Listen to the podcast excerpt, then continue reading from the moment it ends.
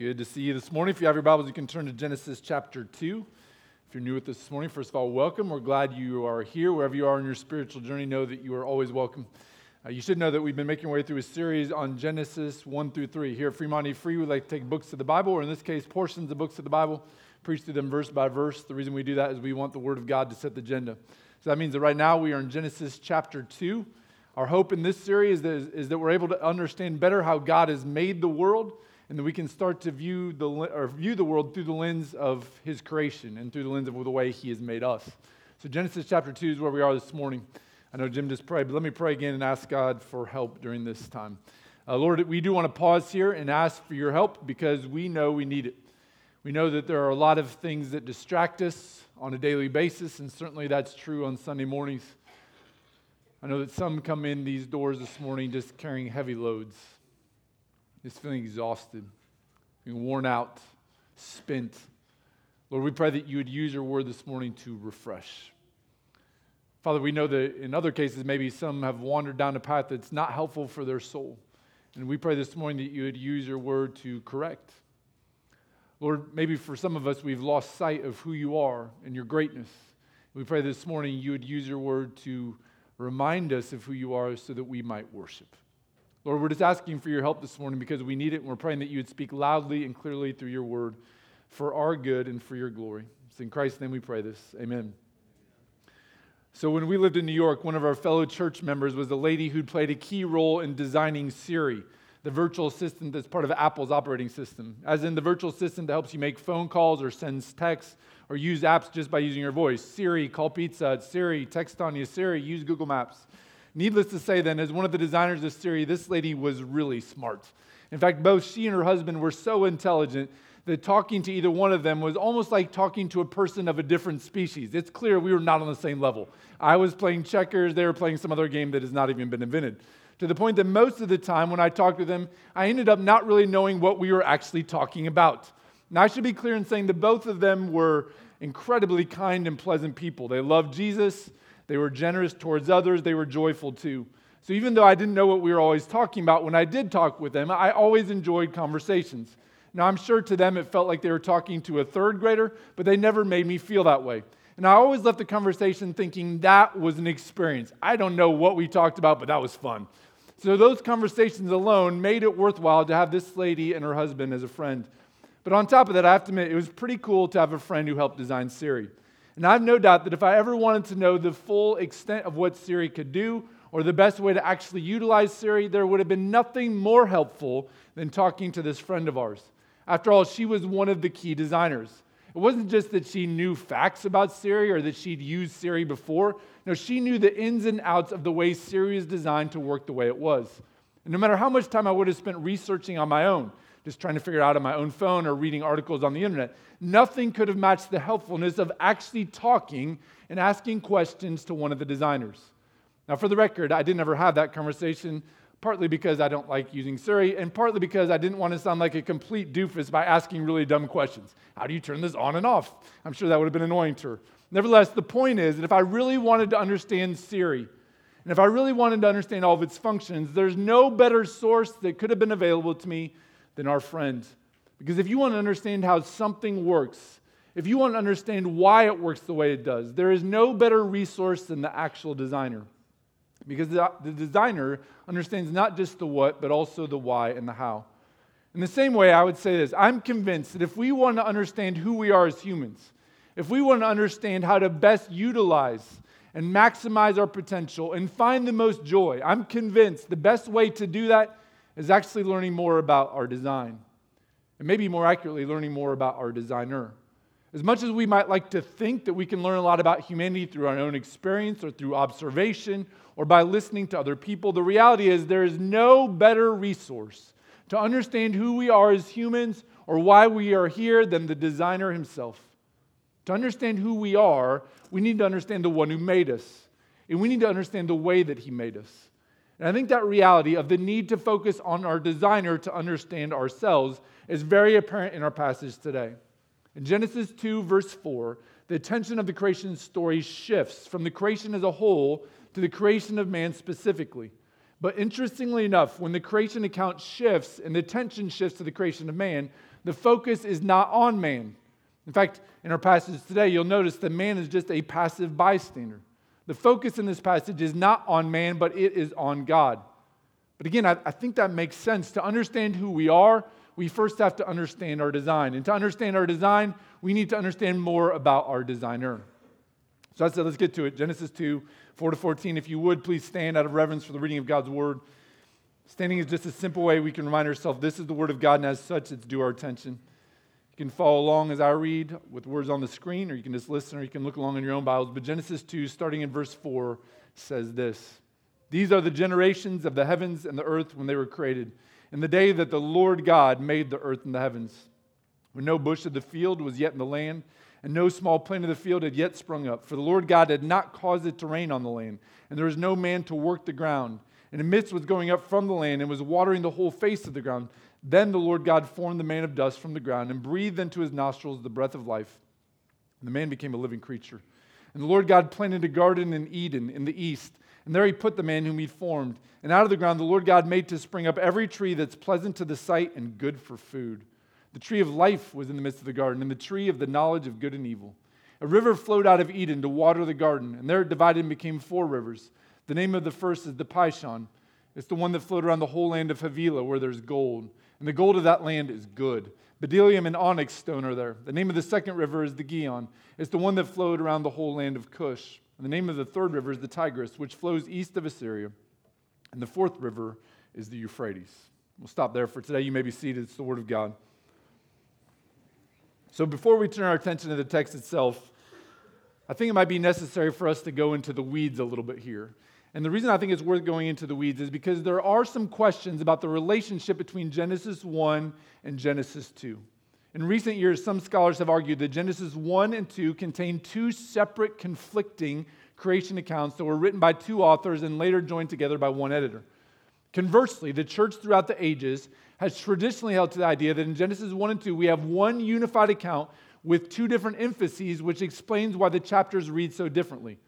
So the question is, which is it? And the reason why this question matters, and we're going to come back to this here in a little bit, is because I think it speaks to the reliability and trustworthiness of the Bible.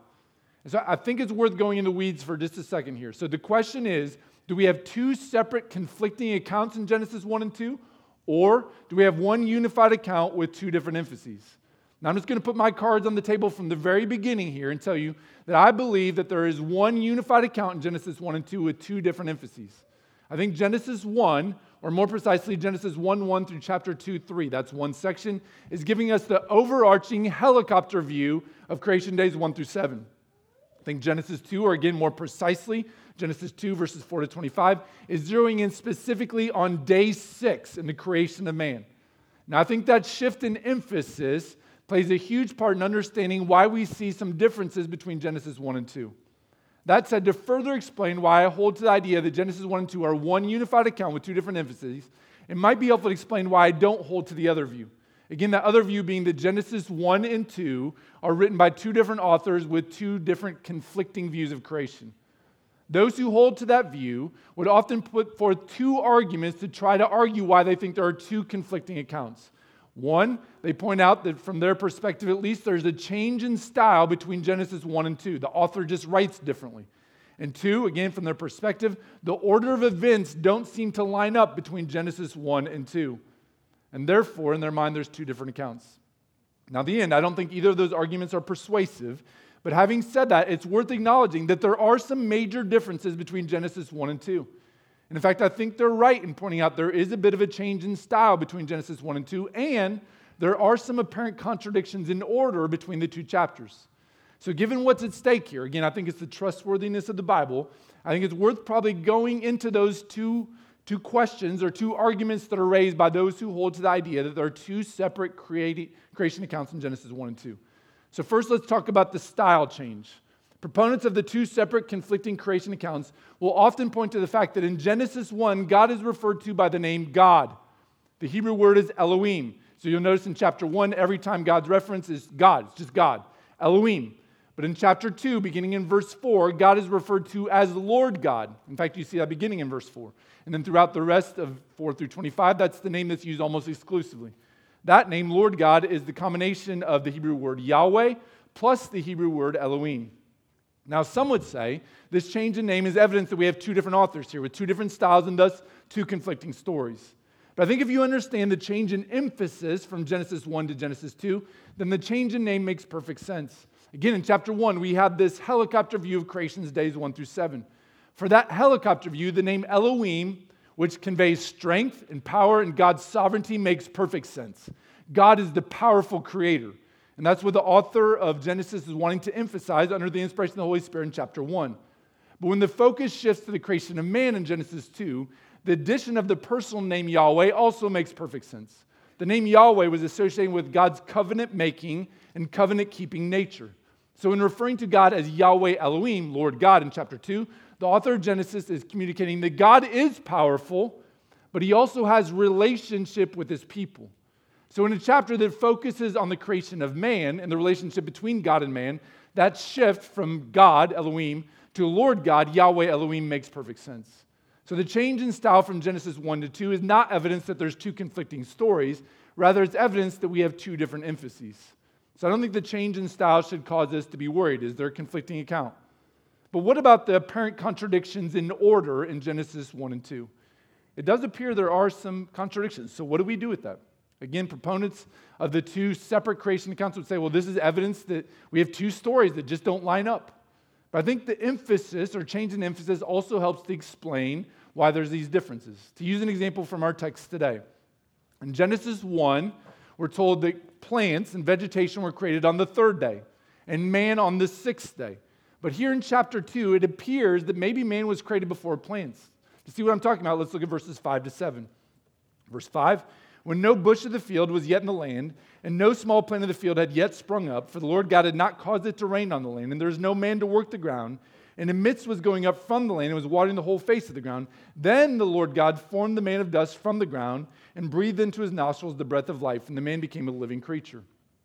All right, so in chapter one, it, feels, it seems like plants first, then man, but here in chapter two, it seems like maybe the reverse. So, what gives? What's going on here? Were plants created first or not?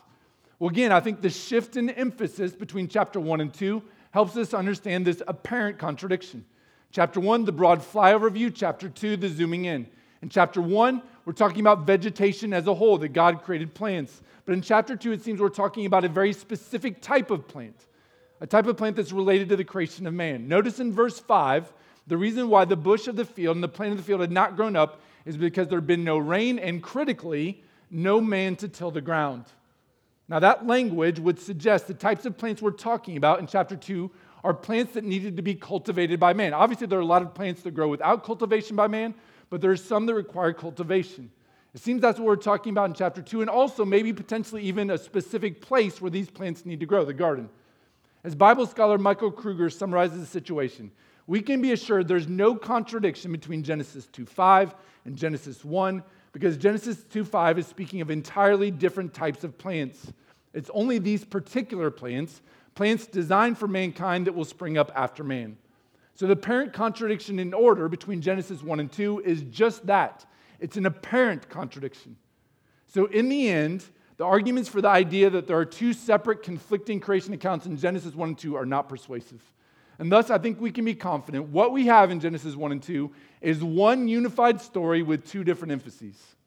Now, having said all that, you might ask the question okay, why are we spending so much time talking about this? Is it really necessary to go deep into the Bible nerd forest this morning? Do we really need to do a deep dive into the different names of God in Genesis 1 and 2? Do we really need to talk about the types of plants that we're talking about in chapter 2, verse 5? Now, believe me, I asked myself that question a lot this week. Is it worthwhile to go into the weeds? After all, most of the time you go in the weeds, what happens? You get lost. But here's why I ultimately decided a trip into the Bible nerd forest was worth it. I think one of the ways that people try to undermine the authority of the Bible is by pointing to sections of Scripture like Genesis 1 and 2. They'll say things like, look, there are two different creation accounts here in Genesis 1 and 2. They conflict each other, therefore, you can't trust the Bible. In particular, I think our high school students that we head off to college, I think of our high school students that we headed off to college in the next few years. it's highly, highly likely that at some point those students will run into some professor in some class who will point to a section of Scripture like Genesis 1 and 2 as a means of trying to discredit the authority of the Bible. And so I think it's worthwhile for us to deal with the passages like this and acknowledge there are some apparent contradictions, but then address those apparent contradictions so we can understand they're not really a contradiction at all. Rather, rather, it's just a matter of learning how to read the Bible properly. For example, in Genesis 1 and 2, there are these difficult things to resolve, but when you understand there's a change in emphasis, it completely helps us to understand why chapter 1 and 2 seem to be telling two different stories. All right, that said, let's return now to the text. If you fell asleep in the Bible nerd forest, time to wake up. I'm glad you got a little bit of rest, but let's get back to it. Now, as I said in the introduction, the interesting thing about this passage is that in Genesis 2 4, the attention shifts to the creation of man, and yet the focus in chapter 2 is not on man. It's on the creator of man. Man is just a passive bystander, God is the focus of the action. This passage is more about the designer and his design than it is the ones he designed. And in light of that, what I want to do this morning is just remind you of three facts about the designer. Three facts about the way God has made us and the way he interacts with us as humans. All right, so fact number one God gives us life. God gives us life. Again, verses 5 to 7. When no bush of the field was yet in the land, and no small plant of the field had yet sprung up. For the Lord God had not caused it to rain on the land. There's no man to work the ground. And the mist was going up from the land and was watering the whole face of the ground. Then the Lord God formed the man of dust from the ground and breathed into his nostrils the breath of life, and the man becomes a living creature. Now, it's true that God gives life to plants and animals too. Oh, elsewhere in Scripture, it even talks about how God gives breath to other creatures. But there is something intensely personal about the way our creation is described in verse 7. We're told that God formed man from the dust. The verb form is a word that might be used to describe a potter taking clay and making it something useful. The idea here is that God molds us and shapes us as humans.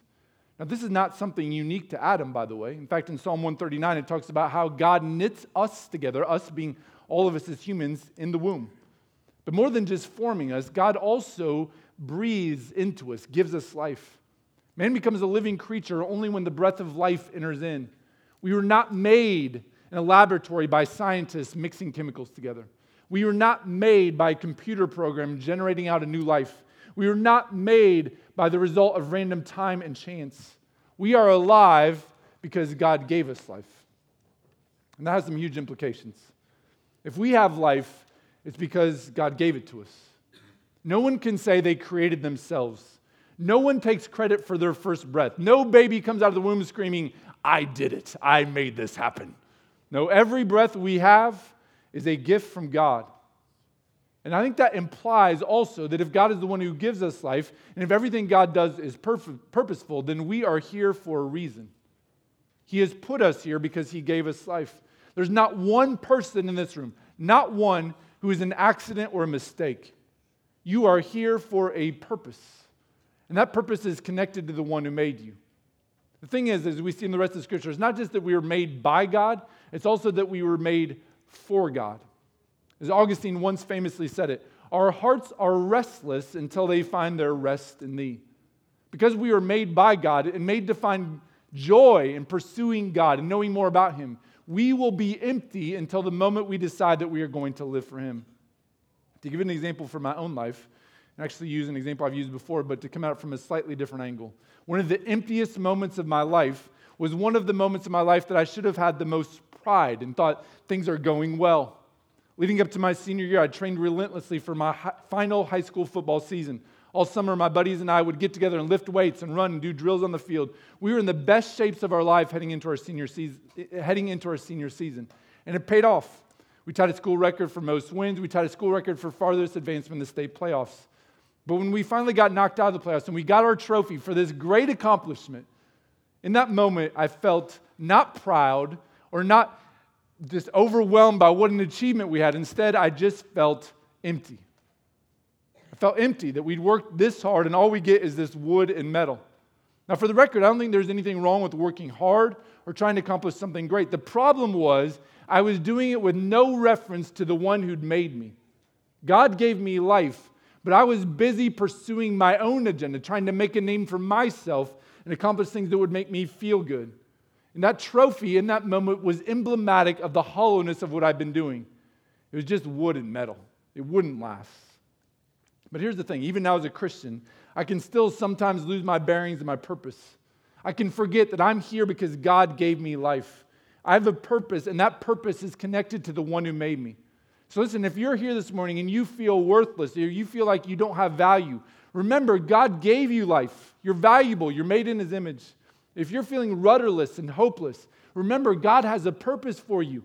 If there's anything we've learned in Genesis 1 and 2, it's this, it's this that God does nothing without purpose or without intention. Everything He does is purposeful and intentional. And hear this you are no exception to that. If He gave you life, He has you here for a reason. So live for Him and live for the joy that's found in Him. And remember, too, that God is the one who gives life to those around you also. Your neighbor who drives you crazy, made by God. Your uncle who's a little bit wacky, made by God. The person across town who opposes everything you believe in, made by God. Don't lose sight of the fact that they too are image bearers. So that's one fact that we learn from this passage that God gives us life. Fact number two God gives us real bodies and puts us in real places. Verses 8 through 14. We read this And the Lord God planted a garden in Eden in the east, and there he put the man whom he'd formed. And out of the ground the Lord God made to spring up every tree that is pleasant to the sight and good for food. The tree of life was in the midst of the garden, and the tree of the knowledge of good and evil. A river flowed out of Eden to water the garden, and there it divided and became four rivers. The name of the first is the Pishon. It's the one that followed around the whole land of Havilah, where there's gold. And the gold of that land is good. Bdellium and onyx stone are there. The name of the second river is the Gihon. It's the one, excuse me, that flowed around the whole land of Cush. And the name of the third river is the third river is the Tigris, which flows east of Assyria. And the fourth river is the Euphrates. Now, one of the striking things about that section of scripture I just read is the specifics we get regarding geographic location. To this point in the account, we don't even know the, man, the name of the man who was created, Adam. But we know that he was given life by God, and we know that he was given a body and put in a very specific place. A place called Eden, with a river that flowed out of it and divided into four rivers the Pishon, the Gihon, the Tigris, and the Euphrates. Now, the Tigris and Euphrates are still around today, but we have no idea where the Pishon or Gihon are. For that matter, we don't know much about the lands of Havilah or Cush either. But I don't think that's the point.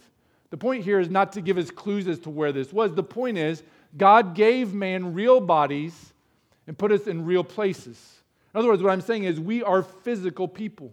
Here at Fremont E Free, we talk a lot about the importance of our spiritual health, and for good reason. Our spiritual health has value for all seasons. But don't ignore the fact that while we are spiritual beings, we are also physical beings. The two are not disconnected. Part of being made alive on this earth means that we are real people living with real bodies in real places. And that, and that matters. It matters because it means that we are embodied creatures, we have bodies, and it matters because He's put us in place. He's given us a location to live. If God would have wanted to, He could have made us spiritual beings that are just floating in some spiritual dimension, but He didn't. He gives us real bodies and puts us in real places. It's not an accident that you have life, but it's also not an accident that you have a body and you live in a specific place. In fact, if you think about it, it's kind of staggering to think about how do we end up where we do. For example, in my own life, when I came out of high school, I debated between going to school at the University of Northern Iowa or Truman State University. For reasons that retrospectively don't make a lot of sense, I chose the University of Northern Iowa. And at the University of Northern Iowa, I came to know Jesus and I met my wife. Now, if I didn't go there, and I almost didn't, what would my life look like right now? I mean, it's impossible to answer that question, isn't it? But it would look radically different. And from that point forward, there have been a whole bunch of other forks in the road that we chose. And by God's grace, we just ended up here in Fremont, Nebraska. And I'm not even peeling back the layers of what if my parents would have never met, or what if my grandparents never would have met. Right? There's all these things that lead to this place where we live in a specific place at a specific time. And what I'm telling you is it's not an accident. The language of Genesis 2 helps us to see that God put Adam where he was intentionally in the Garden of Eden. I think, given what we read in the rest of scripture about how God knows all of our days, we can say with great confidence, He has a specific place for you too. From eternity past, God knew you would be in this room right now. And the point is, that too is part of His design. Bodies and locations weren't something added after the fall, no, they are part of God's design from the beginning. So, a couple of follow up questions related to those two realities. If God designed us to live as embodied creatures, what does that imply about the way we should treat and use our bodies? Secondly, if God designed us to live in real places, what does that imply about the way we should think about our current living location? When we think about the creation account, we tend to focus on the fact we're made in God's image, and for good reason. That's one of the most important things about us. But don't dismiss the fact that we are also made to be real people living with real bodies in real places. I think that's the point of what's going on in verses 8 to 14. Over the years, some have read the geographic details of verses 8 to 14 as if God is giving us a hidden treasure map to try to figure out where was Eden. But to read verses 8 to 14 in that way, as if we're Indiana Jones looking for some lost treasure, is to completely miss the point of the passage. God is not trying to give us a treasure map to find Eden as if the pre fall Eden still exists. No, what he's doing is helping us to see that he gave man real bodies and put them in real places. So that's the second thing we learn about God's design in, in chapter 2 here that God gives us real bodies and puts us in real places. Fact number three God generously and lavishly provides for his people. Now, one of the things that's interesting about the language of verse 8 to 14 is how generous God is in doing what he does with Adam. In fact, the first paragraph we see is generosity everywhere. Verse 8, the Lord plants a garden in Eden. He puts the man whom he formed there. Verse 9, the Lord God made trees to spring up that are pleasant to the sight and good for food. In the midst of that garden is the tree of life and the tree of the knowledge of good and evil. Now, those trees will become a big part of the storyline going forward, and we won't go all the way down that road today. But suffice to say, for now, the fact that the tree of life was there and that Adam and Eve had access to it before the fall tells us something of God's generosity and his provision, his kindness. God's provision continues in the next paragraph in verses 10 through 14. Verse 10, a river flows out of Eden to water the garden, becomes four rivers. Verse 11, there's gold. Verse 12, the gold of that land is good. There's also bdellium and onyx stone. Verse 13 and 14 again emphasize that the rivers water the land. So the overall picture then of verses 8 to 14 is one of life, extravagant beauty, lush vegetation, plentiful resources, and food that is good. It's not too much of a stretch to say this is indeed paradise. Now, sadly, as you know, if you've read ahead, that paradise would be shattered. And since then, we've been looking for it, but we can't find it here, can we?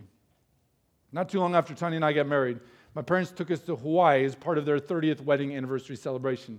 Now, of course, we were excited to go to Hawaii because it's paradise on earth, right? Well, it ended up being one of the worst weeks of my life. The first day that we were there, we bodyboarded, body, bodyboarded for a couple of hours in the middle of the day. Rookie mistake. I got the worst sunburn of my entire life. I'm talking a sunburn so serious that I had to adjust the size of my hat because my head was swelling up. And the rest of the week, I felt miserable. I mean, miserable. I couldn't do anything, including sleeping, without being excruciating pain. On the way home, I remember I could rub my head and flakes of skin would fly everywhere. I was like a walking snow globe. I remember doing this particularly at the airport. And I remember doing it at the airport because we got stuck at the airport. Our plane got canceled. We had to stay overnight and sleep in some airport, I don't even know where, on the airport floor. It was supposed to be this dream vacation, and in the end, it was a nightmare. Paradise was not what it was cracked up to be. But hear this the Garden of Eden before the fall was not like that, where it's a promise of paradise, but not as good as you think. No, it was paradise. Everything about the garden was good and right and beautiful. And that tells us something about, it tells us something very important actually about the world before sin, but it also tells us something important about the designer. He longs to bless and to provide and lavish us with goodness. And what you need to know this morning, and what you need to remember this morning is that is still his disposition toward us. I don't want to get too far ahead in the story. I don't want to spoil it for you, but sin is going to come along and it's going to ruin everything. Maybe more to the point, we've ruined everything. Instead of living for the one who gave us life, we live for self. Instead of following his design, we go our own way. And the result is catastrophic. God's first instinct, and we saw this back earlier in Genesis, towards humans is to bless. He lavishly provides, he's bountifully generous. But sin has ruined that. It's made a mess of everything. But know this God's character is still the same. He still longs to bless and to lavish and to give generously. Now, because he's just and holy, he does have to punish sin. But he still longs to bless us. And we know this. We know this is true of his character because he sent Jesus to die for our sins. He generously and sacrificially and joyfully, Jesus did lay down his life so that we could be set free. Ephesians 1 tells us in Christ, we've been lavished with the riches of grace. In Christ, we have redemption through his blood. In Christ, we have the forgiveness of our trespasses. In other words, his instinct is still to bless and to lavish us generously. He does it by sending his son. So, listen, I know that some of you are going through hard stuff right now. And maybe you feel discouraged and beat down and weary. That is part of life in a broken world. But be reminded from Genesis 2, be reminded from the cross. God loves to give good gifts to his children. If you are in Christ, you can be confident he's not forgotten about you. His instinct is still to bless and lavish. We see this at the cross, we also see in the garden. The garden is evidence of God's kindness and goodness. It's evidence that his instinct is one of gentleness and lowliness. He is generous and he provides. Before sin ruined everything, everything was very good. Now, in saying that, I have to say this. There's part of me, there's part of me that was just really sad reading this passage this week. Because honestly, I'm just tired of living in a broken world. I'm tired of sickness. I'm tired of quarrels. I'm tired of war. I'm tired of death. I'm tired of my own sin. I'm tired of division. I'm tired of relational conflict. Earlier this week, Tony and I were talking, and we are just kind of reflecting on the last six months or so. And we just realized this last six months has taken a toll on us relationally, it's taken a toll on us spiritually at times, it's taken a toll on us emotionally, it's certainly taken a toll on Tanya physically. And as I was thinking about that conversation with Tanya and thinking about this passage, I couldn't help but think, I wish I could go back to Genesis 2 before the fall. I wish I could be in the garden in its perfect state. But actually, I think that's part of the point. Because all the stuff that we see here in Genesis 2, the lush vegetation, the precious jewels, the bounding river, the tree of life, not coincidentally, all of that will appear again in the book of Revelation. When Christ returns and the new heavens and the new earth are consummated here on earth, it's then the paradise will be restored. But get this, it'll be even better. Because on that side of Jesus' death on the cross, we will also worship him for his grace and mercy. And we will see what Jesus did, and we will be filled with even more worship. On top of that, we will not even be capable of sinning anymore. So, listen, I don't know about you, but I long for that day. I long for that day where we can walk with God in the garden again, and we can know peace, and we can know freedom from sin and death and sorrow. I long for that day. And the good news is this if you are in Christ, that day is coming. When Christ returns, we will once again walk with God in the garden. There'll be no more sorrow or death or tears. But the only way you can guarantee entry into that paradise is through the blood of Jesus Christ. So, hear this if you have never repented of your sin and trusted Christ, by repent, we mean turn from your sin and trust in Jesus. And my encouragement to you today is trust in Christ. Repent from your sin so that you can have everlasting life, so you can have the joy of being with God in perfect harmony. And if you are a Christian, I would hope that you would read this description in Genesis 2, compare it to the description in Revelation, and think, I can't wait for that day. And I'm so glad that Jesus died and rose from the dead so that I could have access once again to be with God forever. Oh, I would hope that you would read this, think about Revelation, think about what Jesus did, and your response today would be to leave here worshiping. I know of no other response that would be appropriate other than that. We have a great God who is lavish in his providing for us, and we see it most notably in Jesus Christ. So let's pray. God, we thank you for Genesis 2.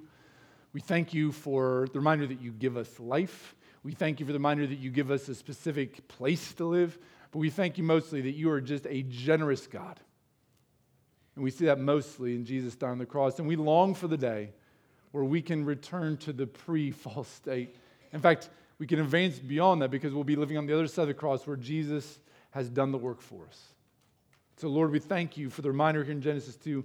We pray that we long for that day. And we pray that we would worship you for what you've done for us so that we could have access once again to be with you forever. It's in Christ's name we pray this. Amen. So, in light of how we just finished, it seems entirely appropriate that we would now take our time and go to the Lord's table together. Because in going to the Lord's table, we are reminded that it was Jesus' body broken and his blood shed that gives us access to be with God in paradise forever. In fact, the invitation of the Lord's table is that if you would come to him, his blood can cleanse you and his broken body can rescue you. So if you're not a Christian, you're here today, we would encourage you, please do not partake in the Lord's Supper. However, know that the gospel is freely offered to you. Repent today, turn to Christ for your salvation. If you are a Christian, then what we're doing is we're celebrating what Jesus has done. And so, practically, what happens here at Fremont E-Free's, we have five different stations located around the sanctuary, two in the back and then three up front. All of them are exactly the same. This one does have a gluten free option. That's the only difference. Otherwise, they're all the same. You can go to any of those stations, grab the elements, take them back to your seat, and then we'll take them together here at the end. In the meantime, Anna's going to sing some music and give us some time here to reflect on what God has done. And so when you're ready, you can come to the table. Then again, we'll take it together here in a little bit. So let me pray, and then we can do that. God, we thank you for the opportunity to come to your table and to be reminded of what Jesus has done. Help us to help us to do so with worshipful hearts, not just going through the religious motions here, but remembering who you are and what you've done for us. It's in Christ's name we pray. Amen.